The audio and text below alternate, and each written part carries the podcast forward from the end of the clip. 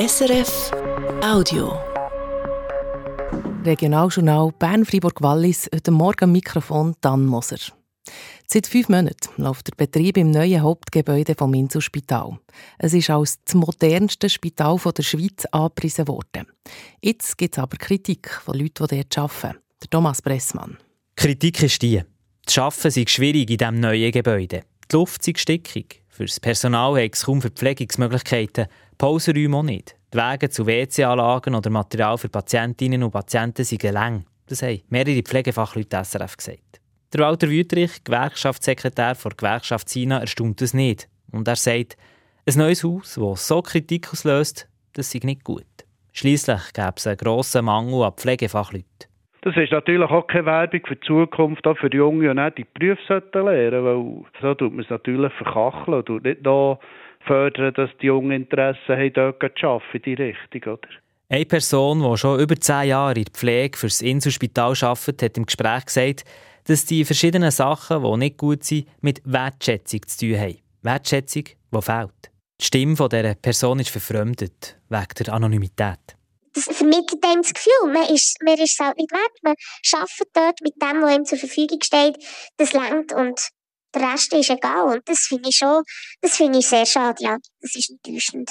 Generell ist das Arbeitsklima schwierig. Das Inselspital hat bis jetzt einfach schriftlich Stellung genommen. Die Direktion sagt, dass der Fachkräftemangel und der finanzielle Druck die Spitäler zwingen, sich neu zu organisieren. Der Neubau und auch neue Abläufe und neue IT-Infrastruktur würden die Situation verbessern. Die Übergangszeit sei fordernd, aber würde sich längerfristig lohnen. Und man hat das Personal bei der Planung des Gebäudes einbezogen. 670 Millionen Franken hat der Neubau vor Insel gekostet. Ein Neubau, der sich noch bewähren muss. Nach diesen Vorwürfen von gewissen Leuten aus dem Personal wollen heute die Verantwortlichen der Inselgruppe die Situation im Neubau vor Ort zeigen und erklären.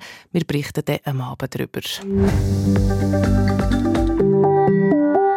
In der Gemeinde Wattenwil im oberen Gürbental vom Kanton Bern ist ein Gebiet so fest am Rutschen, dass es grossräumig hat gesperrt werden Einzelne Liegenschaften sind schon evakuiert worden. Marielle Gigax. Betroffen ist ein sumpfiges Gebiet, erhöht der Anhörndler, sagen sie in der Gemeinde Wattenwil. Dort rutscht der Boden seit 20 Jahren immer mal wieder, aber noch nie so fest wie jetzt.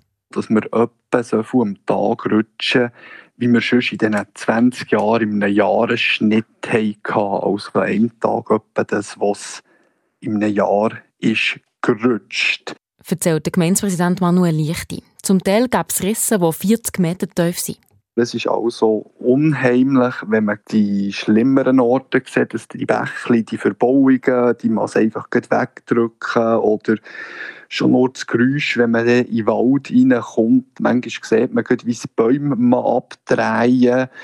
Hat man fast täglich gesehen, wie sich die Risse wieder verändern und wir haben im Norden eine Brücke, die das Fett auseinanderziehen. Das sind eindrückliche Bilder, wenn man dort dann plötzlich einfach die Brücke sieht, weil es ein Loch dort drin gibt und Bäume fallen einfach jetzt wirklich um. Ausgelöst haben das die heftigen Niederschläge letzten Herbst. Dann ist der Schnee gekommen, der im Dezember geschmolzen ist.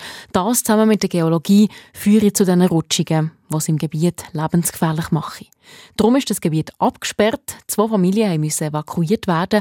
Ihre Häuser dürften gleich komplett zerstört werden. Es ist nicht ausgeschlossen, dass weitere Häuser betroffen sind macht immer sicher ein gewisses Nervös, gerade wenn man die Gespräche mit diesen Familien hat und die persönlichen Schicksale sieht. Also, mir hat in dieser ganzen Amtszeit noch nie etwas so mitgenommen, wie zu sehen, wenn die Leute plötzlich ihre Heimat einfach verlieren.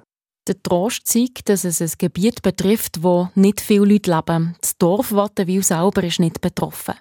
Das Gebiet aber eben oben nachher, der Anhörnler, wird jetzt von Fachleuten überwacht, die Situation jeden Tag neu angeschaut. Die Marielle Gigax hat berichtet. Und dann kommen wir noch zum Wetter von dem Mittwoch, 21. Februar.